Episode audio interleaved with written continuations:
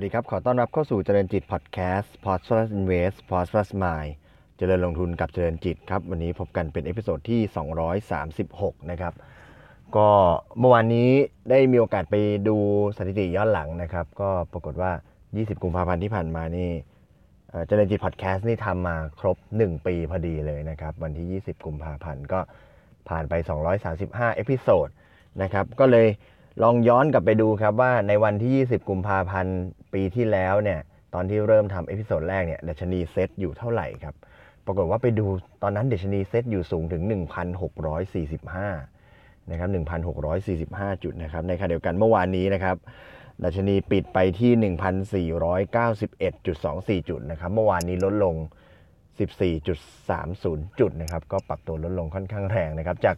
ปีที่แล้วนะครับ 1,645 ผ่านมา 1 ปีนะครับ เราทำ พอดแคสต์มา 235 episode นะครับดัชนีหุ้นลงมากว่า 155 จุดนะครับ ก็อย่างไรก็ดีนะครับ เชื่อว่าพอดแคสต์ที่ทำนะครับ จะเป็นประโยชน์กับนักลงทุนนะครับ แม้ว่าสถานการณ์ของตลาดจะมีการปรับลดลงก็ตามนะครับ เชื่อว่าข้อมูลที่นำมาฝากกันก็จะเป็นข้อมูลที่ดี แล้วก็เป็นข้อมูลที่ใช้ประโยชน์ได้นะครับสำหรับวันนี้นะครับที่จะมาพูดถึงนะครับ จะเป็นตัวหุ้นที่ เพิ่งมีการประกาศงบมาเมื่อวันที่ 20 กุมภาพันธ์ที่ผ่านมานะครับแล้วงบออกมาเติบโตค่อนข้างดีด้วยนะครับ ก็คือตัวคอมเซเว่นนะครับ ตัวบริษัทคอมเซเว่นจำกัดมหาชนนะครับ ก็มีการรายงานงบไตรมาส 4 ออกมา ก็คือในส่วนของตัวหุ้นเนี่ย เวลาเขารายงานงบไตรมาส 4 ก็คืองบปีให้กับตลาดหลักทรัพย์เนี่ยเขาก็จะรายงานงบปีเลย เพราะฉะนั้นเราก็ต้องมาดูว่าในไตรมาส 4 เนี่ยมี กำไรเท่าไหร่นะครับ เราพูดกำไรไตรมาส4กันนะครับ แล้วเดี๋ยวค่อยตามด้วยภาพรวมของปีนะครับ ไตรมาส4เนี่ยคอมเซเว่นเนี่ยมีกำไรสุทธิเนี่ย384.5 ล้านบาทนะครับ เพิ่มขึ้น 44.3%เมื่อเทียบกับช่วงเดียวกันของปีที่แล้ว แล้วก็เพิ่มขึ้น 34%เมื่อเทียบกับไตรมาส3ที่ผ่านมานะครับกำไรตรงนี้ก็ถ้าดูไม่ผิดเนี่ยน่าจะเป็นสูงสุดในรายไตรมาสเป็นประวัติการนะครับ สูงสุด เป็นในรายไตรมาสเป็นประวัติการนะครับ ก็ภาพรวมทั้งปีนะครับ ตัวบริษัทมีกำไร 1,215.8 ล้านบาทนะครับ ก็ถ้าคิดเป็นกำไรต่อหุ้นก็ตกประมาณ 1 บาทต่อหุ้นนะครับ ก็ถือว่าเป็นผลกำไรที่ออกมาดีเยี่ยมเลยนะครับ เพราะว่ากำไรรายไตรมาสนี่เติบโตสูงสุดเป็นประวัติการ แล้วก็ตัวกำไรภาพรวม 1,215.8 ล้านบาทเนี่ยเติบโตขึ้นจาก ปี 61 เนี่ย ถึง 36.1%นะครับ ในสถานการณ์ตลาดแบบนี้เนี่ย หุ้นที่มีกำไรเติบโตระดับ 30%เนี่ย ก็ ก็แน่นอนย่อมเป็นที่น่าสนใจนะครับ แต่ว่าจริงๆ แล้วก็ต้องบอกว่าราคาหุ้นของคอมเซเว่นเนี่ย จริงๆ ก็อยู่ในระดับที่ดีมาตลอดนะครับ เพิ่งจะมีการมาปรับตัวลดลงใน 3 วันล่าสุดก่อนประกาศงบนะครับ ในช่วง 3 วันล่าสุดก่อนประกาศงบเนี่ยลดลงถึงบาท 45 สตางค์นะครับลดลงถึงบาท 45 สตางค์ลงมาเหลือแค่ 24.8 เท่านั้นเอง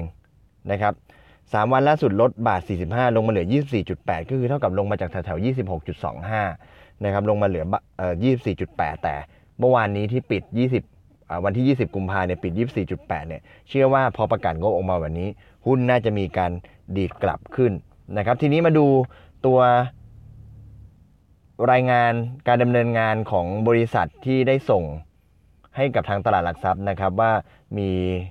รายละเอียดอะไรบ้างนะครับ ที่เป็นจุดเด่นที่น่าสนใจนะครับ ภาพรวมนะครับ ปี 2562 เทียบกับ 2561 นะครับรายได้การขายและบริการให้บริการเนี่ยในปี 62 เนี่ยของคอมเซเว่นทำที่ 33,362.5 ล้านบาท เพิ่มขึ้น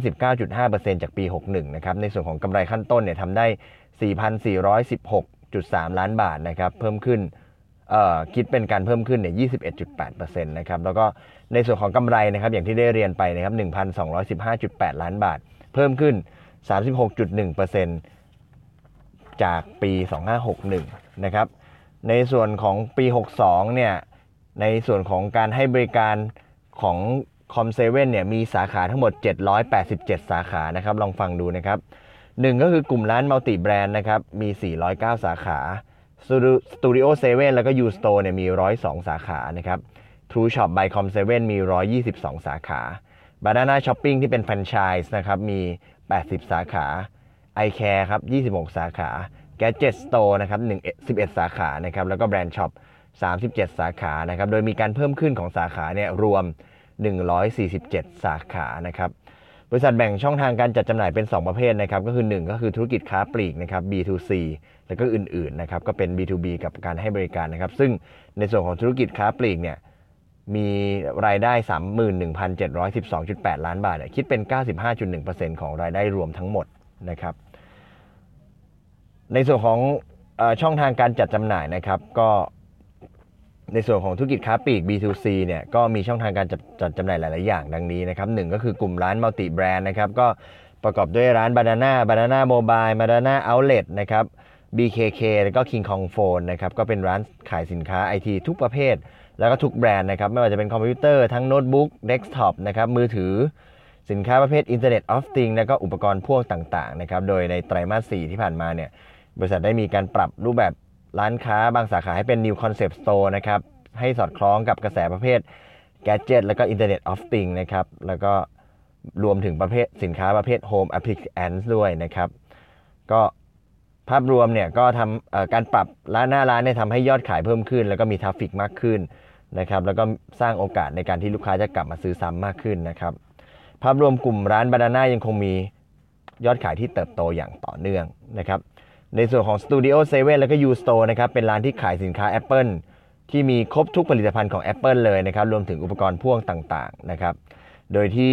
U Store เนี่ยจะเป็นร้านขายสินค้า Apple ในมหาวิทยาลัยนะครับ โดยในปี 62 ที่ผ่านมาเนี่ยมีการเปิดตัวการจำหน่ายสินค้า iPhone 11 นะครับ นอกจากจะสร้างยอดขายที่ดีแล้วก็ทำให้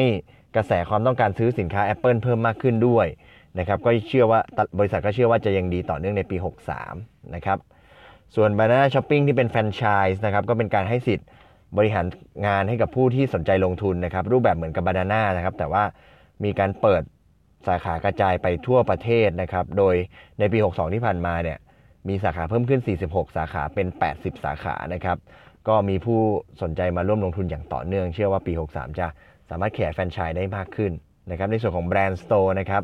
ก็เป็นขายสมาร์ท เป็นการขายสมาร์ทโฟน แล้วก็อุปกรณ์พ่วงนะครับ ของยี่ห้ออื่นๆนะครับ เช่น Samsung Oppo Vivo หัวเว่ยแล้วก็ Xiaomi นะครับ Gadget Store นะครับ ประกอบด้วยร้าน BB Beyond D Box นะครับ แล้วก็ B Play แล้วก็ Equip นะครับ ซึ่งเป็น ร้านขายสินค้าประเภท Internet of Things แล้วก็ Gadget ต่างๆนะครับก็เน้นตอบโจทย์ลูกค้าที่มีความสนใจด้าน IT นะครับแล้วก็สุดท้ายก็คือในส่วนของการขายผ่านช่องทางออนไลน์นะครับมีทั้งเว็บไซต์ของบริษัทเอง แล้วก็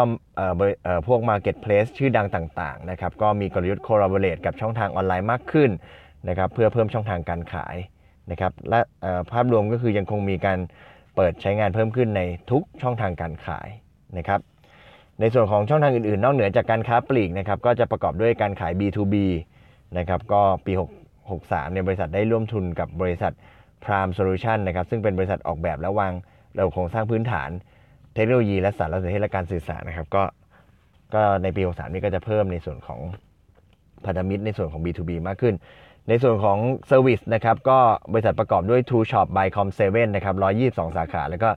iCare 26 สาขานะครับก็ ในปี 62 ก็ทำยอดขายในส่วนของบริการได้มากขึ้นนะครับ โดย True Shop ก็มีการรับเพิ่มสาขาเพื่อให้บริการอย่างต่อเนื่องนะครับ ต้นทุนขายในปี 62 นะครับก็เอ่อเพิ่มเอ่อเพิ่มคิดเป็นร้อยละ19.2%นะครับก็เป็นไปตามยอดขายที่เพิ่มขึ้นนะครับกำไรขั้นต้นนะครับกำไรขั้นต้นก็อืมขออภัยครับ ต้นทุนขายเนี่ยเพิ่มขึ้น 19.2%นะครับ แต่ว่าถ้าเทียบกับยอดขายเนี่ยคิดเป็น 86.8%นะครับ ในส่วนของกำไรขั้นต้นนะครับ เพิ่มขึ้นจากปีที่แล้ว 21.8%นะครับ แต่เทียบถ้าเทียบกับยอดขายก็คิดเป็น 13.2%นะครับ ในส่วนของกำไรสุทธินะครับ 1,215.8 ล้านบาทนะครับ ถ้าคิดต่อยอดขายเนี่ยก็คิดเป็น net margin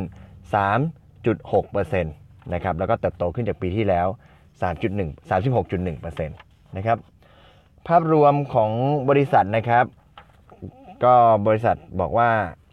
รายได้และกำไรส่วนของบริษัทเนี่ยเพิ่มขึ้นจากปีที่แล้วนะครับ 19.5 แล้วก็ 36.1%ตามลำดับนะครับ เป็นการเติบโตอย่างต่อเนื่อง โดยบริษัทยังคงวางแผนขยายธุรกิจในส่วนที่เป็นร้านค้าปลีกนะครับ ที่เน้นเพิ่มในส่วนของสินค้าแกดเจิตและก็ Internet of Things นะครับ หาทำเลที่เหมาะสมในการขยายธุรกิจนะครับ รวมไปถึงการปรับรูปแบบร้านค้าเพื่อเสริมภาพลักษณ์ของแบรนด์ต่างๆ ทั้งยังควบคุมและก็เลือกสินค้าให้เหมาะสมเพียงพอต่อความต้องการของลูกค้านะครับ ในส่วนของลูกค้าองค์กรนะครับบริษัทได้ร่วมกับพันธมิตรที่แข็งแกร่งในการสร้างโอกาสในธุรกิจนะครับทั้งนี้บริษัทได้มีการพัฒนาประสิทธิภาพ การทำงานภายในองค์กร เพื่อรองรับการเติบโตให้มั่นคง และก็ยั่งยืน รวมถึงการปรับตัวทุกสถานการณ์นะครับ โดยทำให้มั่นใจว่าในปี 2563 บริษัทจะยังคงมียอดขาย และก็กำไรเติบโตได้ตามเป้าหมายนะครับในส่วนของการประกาศจ่ายปันผลนะครับ บริษัทมีการจะประกาศจ่ายปันผล 60 สตางค์นะครับแล้วก็มีปันผลพิเศษ 20 สตางค์นะครับ จะรวมเป็น 80ตางค์นะครับ จะมีการ XD วันที่ 8 พฤษภาคมนะครับ แล้วก็จะมีการจ่ายเงินให้กับผู้ถือหุ้นในวันที่ 26 พฤษภาคมนะครับ ถ้าเทียบกับราคาปิดล่าสุด 24.8 เนี่ย ก็คิดเป็นดีเวเยนยิวประมาณ 3.2%นะครับ ก็อย่างที่ได้เรียนนะครับ ราคาหุ้นมีการปรับตัวลดลงมาใน 3 วันล่าสุดนะครับ ลงมาเหลือ 24.8 นะครับ หลังจากมีการประกาศงบเติบโตขึ้น จากปีที่แล้วถึง 36.1%น นะครับก็เชื่อว่าราคาหุ้นน่าจะมีการดีดกลับขึ้นได้ดีนะครับถ้าในส่วนของราคาเป้าหมายนะครับผมขออนุญาตนำมาจากราคาเป้าหมายที่ทำโดยนักวิเคราะห์ของบริษัทหลักทรัพย์กสิกรไทยนะครับก็ทำไว้ที่ 31.50 บาทนะครับก็มีอัพไซด์ราวๆสัก 27%นะครับทั้งหมดนี้ก็เป็นข้อมูลการประกาศงบของตัวคอมเซเว่นนะครับไตรมาส 4 เติบโตขึ้น 44.3%เมื่อเทียบกับไตรมาสเดียวกันเมื่อปีที่แล้ว ภาพรวมปี กำไรโตขึ้น 36.1%นะครับ EPS ตก 1 บาทนะครับก็ถ้าคิดจากราคาล่าสุดก็เท่ากับมี PE ประมาณ 24.8 เท่านะครับก็ถือว่าต่ำในแง่ของหุ้นค้าปลีกที่มี PE เฉลี่ยอยู่แถวๆ30 เท่า